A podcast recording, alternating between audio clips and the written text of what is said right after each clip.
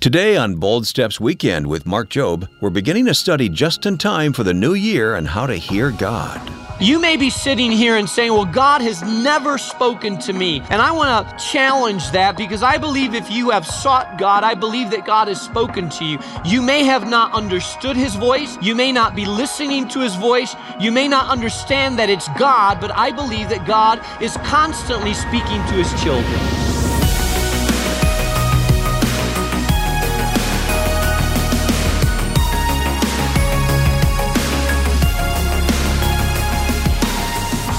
And welcome to Bold Steps Weekend with Mark Jobe.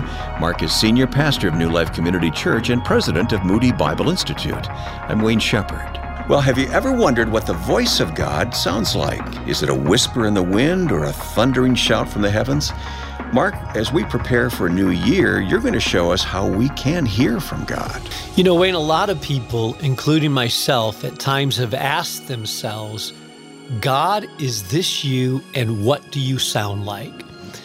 Years ago, I had the privilege of participating in DreamWorks' first movie called The Prince of Egypt. Is that do, right? Do you remember that? I remember the movie. It yeah. was a great uh, animation film.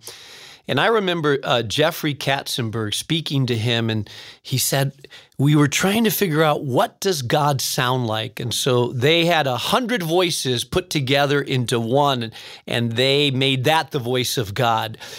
And so we all have different ideas of what God sounds like, but I believe that God is speaking and God loves his children, and that we need to learn how to distinguish between what is God's voice and what is our own thinking and what are other people's voices. So this is especially important as we go into the beginning of the year. Think of that movie. You're always full of surprises, Mark. You really are.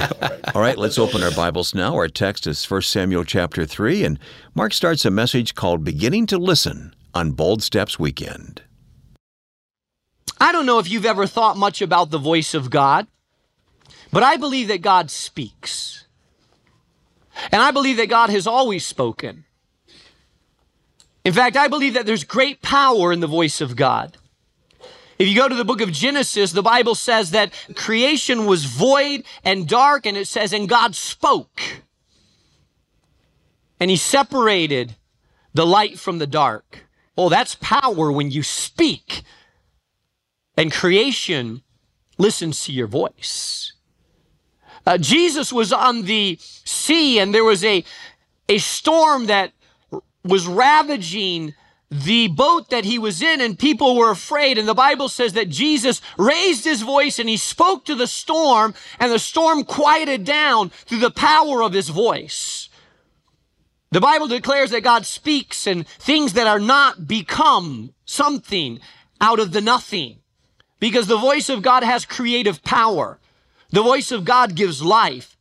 There is something about the voice of God that is the most powerful force in the universe. The voice of God goes forth and the voice of God has power over nature. It has power over the spirit world. It has power over the physical world. There is something incredibly deep and powerful about the voice of God. You may ask yourself, well, what does God sound like? Well, I'm not sure that the voice of God can always be accurately described. In the Gospels, it says that when God spoke to Jesus, um, the crowd was there and God spoke, and some people heard it and they thought it was thunder, but it was the voice of God. Now, I believe that God loves to speak. And I believe that God is always speaking to those that are listening. I believe that God is regularly speaking to those that are listening, but He doesn't speak typically in an audible voice so that your physical ears hear it. God has His own language in which He speaks, and He's because God is a spirit, he typically speaks through the spirit. Now, can God speak audibly? Oh, yeah, he can, but it's very unusual that you'll have a burning bush experience where you'll hear an audible voice speaking to you.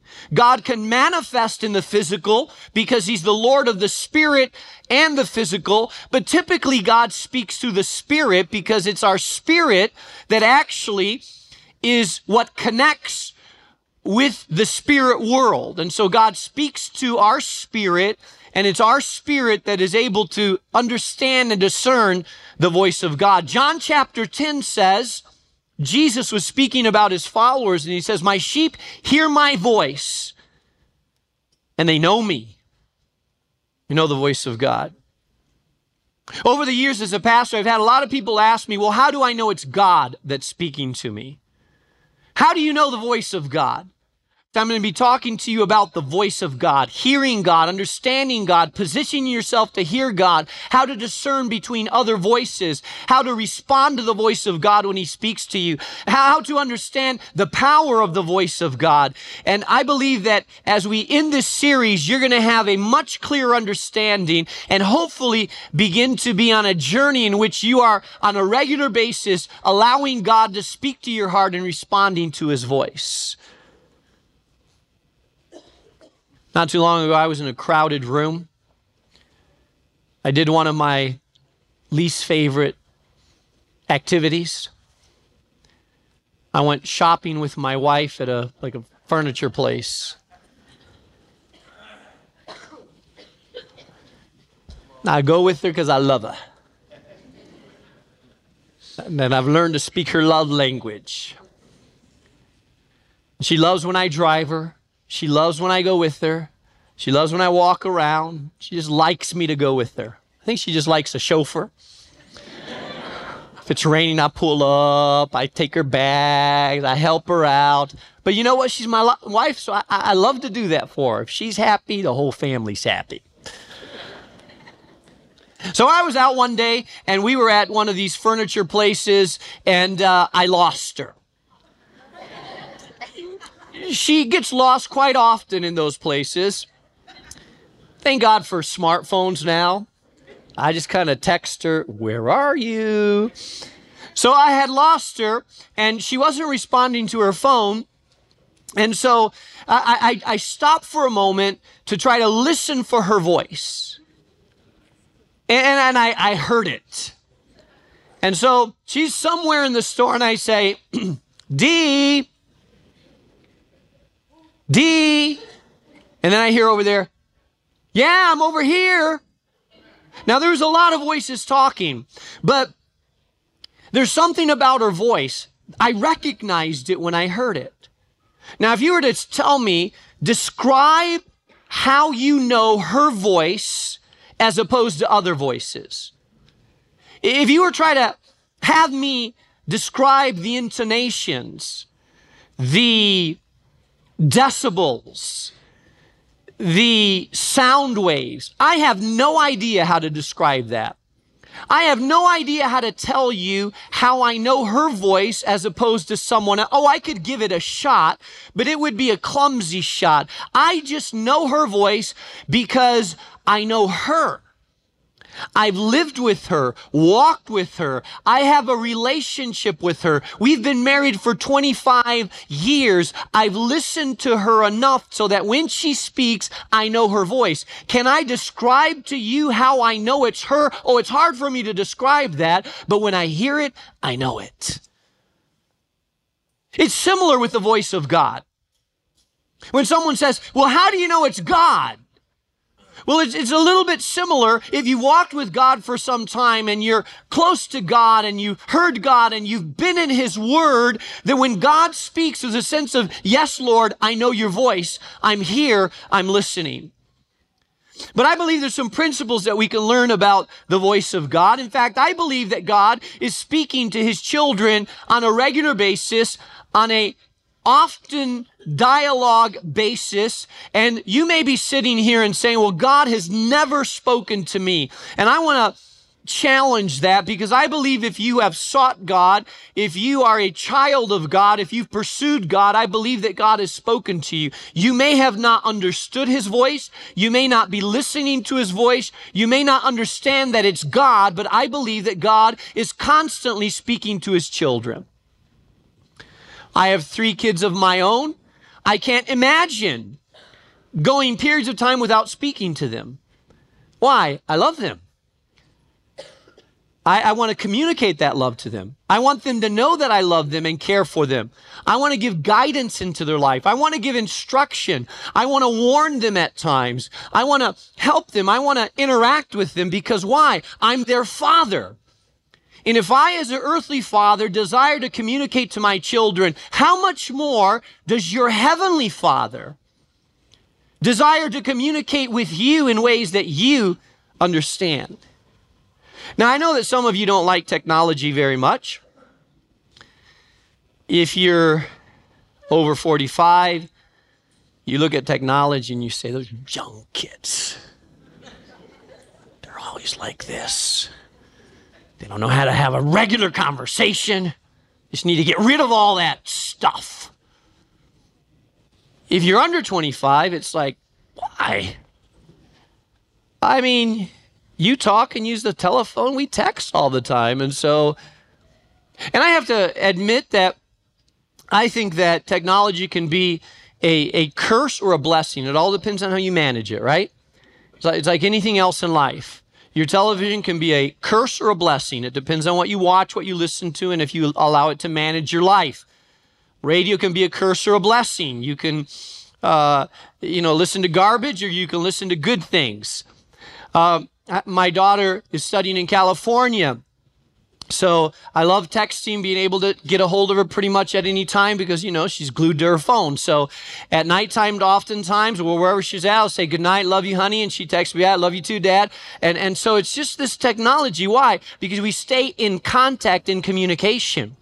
I believe God does the same thing with us, that God is constantly communicating with us when we're willing to listen.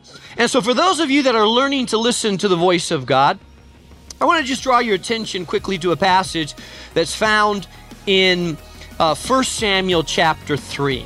1 Samuel chapter 3. I want to give you a few principles on hearing the voice of God, beginning to discern the voice of God.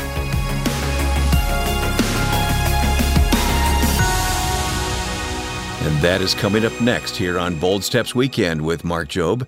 But we are going to pause the message right there for now, for the moment, to remind you about the Bold Stepper Weekly. This is an added resource from Bold Steps Weekend and is completely free.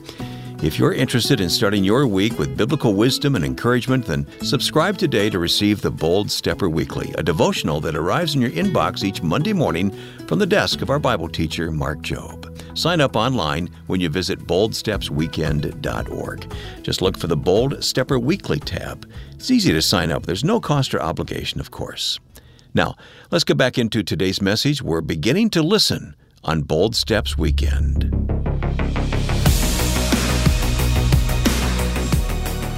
I'm going to have to run kind of quickly through these, so if you're taking notes, you need to be fast at taking these notes. But the Bible says in 1 Samuel chapter 3, I'm going to begin reading in verse 1. It says, The boy Samuel ministered before the Lord under Eli. In those days, the word of the Lord was rare. There were not many visions. Now, to give you a little bit of a brief background of this, Eli was the priest at the time. Israel was a theocracy. It was run by whoever the head prophet or priest was. There was no king at the time. It was run by the head prophet. The nation would listen to the prophet. He would speak into the direction of the nation. And Eli was a powerful man. But the Bible tells us that Eli had sons that were, well, they were not godly. They were in a position of being priests, but they were not godly. In fact, it tells us that they would take advantage of the offerings that were brought to them, and they were, they were sleeping with the women who were the doorkeepers of the temple. So these were supposed to be the priests, but so Eli was a godly man, but his sons were not godly. Uh, I'd like to teach you sometime about that. That's a whole different topic and story. You can have a very godly father that raises ungodly children.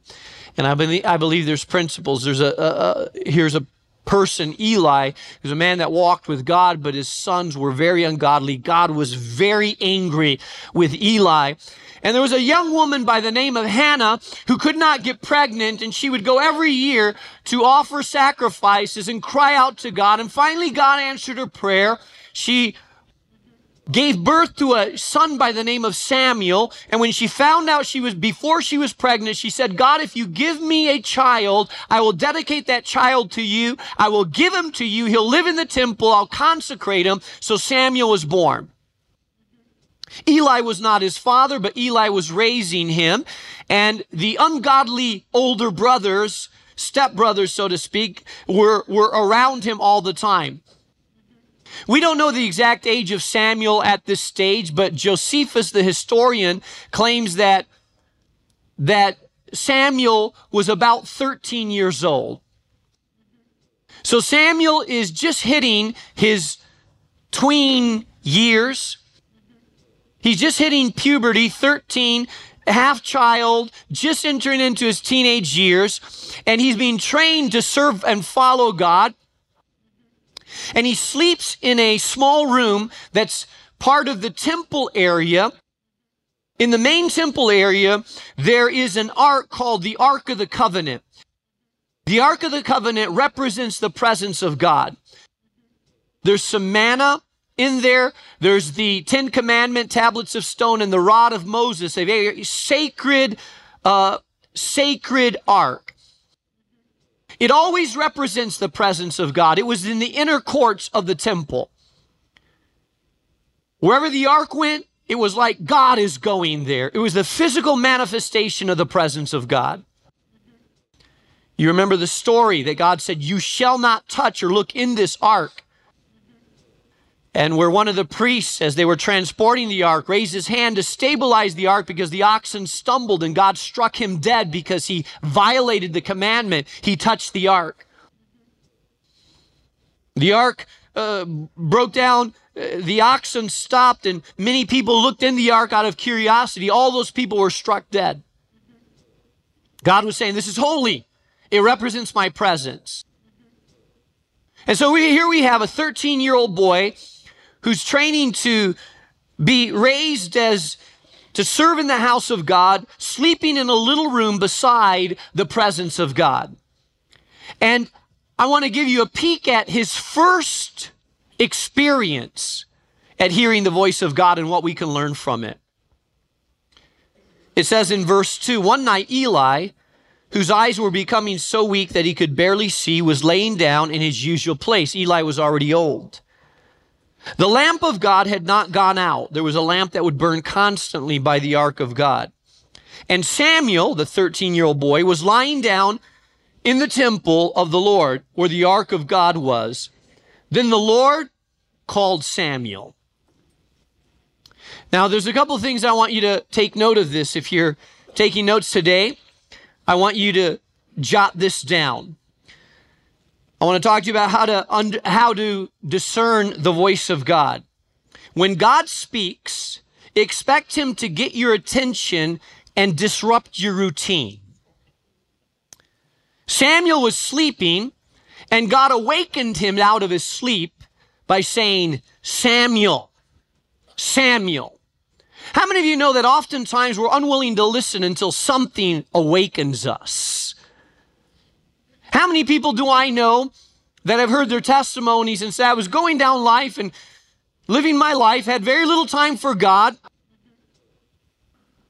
but I was in a near death collision and suddenly I was shaken up.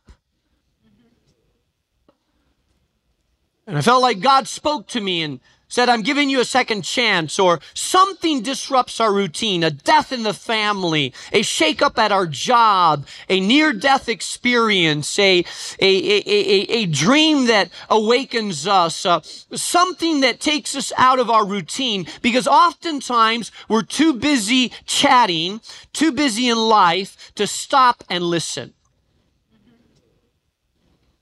I meet with the pastoral team every Monday here at Midway. And so There's uh, 21 pastors that I meet with every Monday. We pray, we worship, and we gather together for planning and so forth. And usually there's a few other people, so usually there's about 25 to 30 people. And when we go upstairs, try to get a bunch of pastors to be quiet. Whoa, this is a major challenge. And so they all joke because when I'm trying to get their attention, I'll go like this. I've, I've gravitated to, to, since they were all making fun of me going like this to get their attention, I gravitated to turning the lights on and off. But, but what am I doing? I'm disrupting the routine so people think, okay, it's time to listen.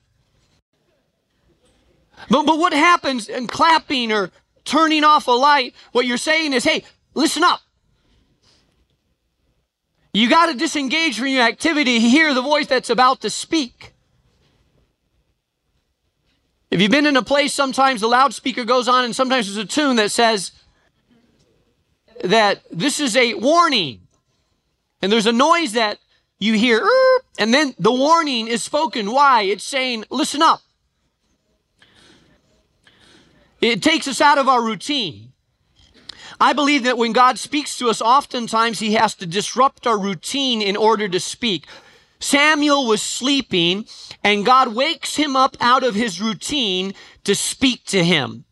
So when something unusual is happening in your life, when there's a shakeup occurring within your life, when something takes you, blindsides you, it may very well be that God is trying to get your attention. So finally, you will listen to what God is saying to you.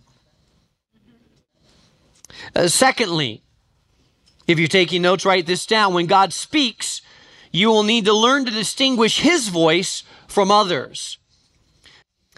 It tells us in verse 5 So the lamp of the Lord had not gone out. Samuel was lying down in the temple of the Lord where the ark was. Then God called Samuel. And Samuel answered, Here I am. And he ran to Eli and said, Here I am. You called me? You see, God was speaking to Samuel, but Samuel did not recognize God's voice. He thought it was the voice of Eli. And so even though God was trying to speak to him, he was not used to the voice of God. So, so he didn't understand that it was God speaking to him. When God speaks to you, you need to learn to distinguish his voice from others. If you're listening, God is talking. So what has God been talking to you about lately? What has God been speaking into your life? What has He been saying to you? Well, I don't know what it is, but oftentimes it's always aligning ourselves to be more full of Him. You need to release, you need to forgive, take this step. It's usually God has to speak about things that we're unwilling to do or we find hard to do. Now, God can be speaking, but you don't hear. You got it uh, plugged into your iPod and you have the music cranked. It may, the music, it may be the music of self pity. It may be the music of bitterness or resentment. It may be the music of materialism, the music of doubt, the music of a bad relationship. It may be the music of, of lies that you're buying into. And God is saying, listen, I'm trying to speak to you. Would you turn the music off and listen to my voice? And when you listen to my voice, I will speak to you. I have a purpose and a destiny. And I believe that before we start the fast, I want to ask you this question. What has God been speaking to you? And what are you doing about it? And if your ears are clogged right now and you're stuck because you heard God's voice 10 years ago speaking to you a lot or five years ago, and you kept hardening your heart and hardening your heart, and now you haven't heard God for a long time, then I want you to go back to the last time you heard God clearly and say, What did I do about it? And if God spoke to you clearly and you did nothing about it, then listen, it's time to go back and obey what God said to you. Amen. Learning to recognize the voice of God. That's a fundamental step in our faith that we need to take seriously. You're listening to Bold Steps Weekend, the Bible teaching ministry of Mark Jobe. Now, did you know there's a variety of ways you can listen to this program? All of our messages are available online at boldstepsweekend.org, so you can listen whenever and wherever it's convenient. Well, as Christians, we want to be the best neighbors and parents and disciples we can be, but the Bible doesn't lay out a bulletproof list of every possible decision we need to make. Instead, it lays out the ingredients for godly discernment.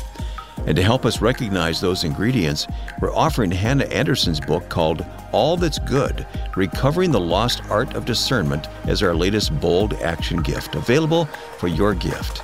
Sometimes we're so weighed down by the darkness of this world that we have trouble seeing the light. But God's goodness is still here. It's all around us.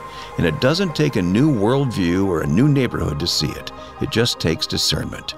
We'll be happy to send you Hannah's book, All That's Good, when you give a gift of any amount to support this ministry. You can send your gift and request the book by visiting us online at boldstepsweekend.org or by giving us a call and dial 866 535 5580. Now, if it's easier, sometimes it is just to send that donation in the mail. Our address is Bold Steps Weekend, 820 North LaSalle Boulevard, Chicago, Illinois 60610.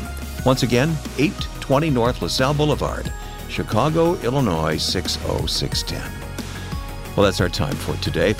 I'm Wayne Shepherd on behalf of the entire team here. Happy New Year to you. We look forward to seeing you next time for Bold Steps Weekend. Bold Steps Weekend is a production of Moody Radio, a ministry of Moody Bible Institute.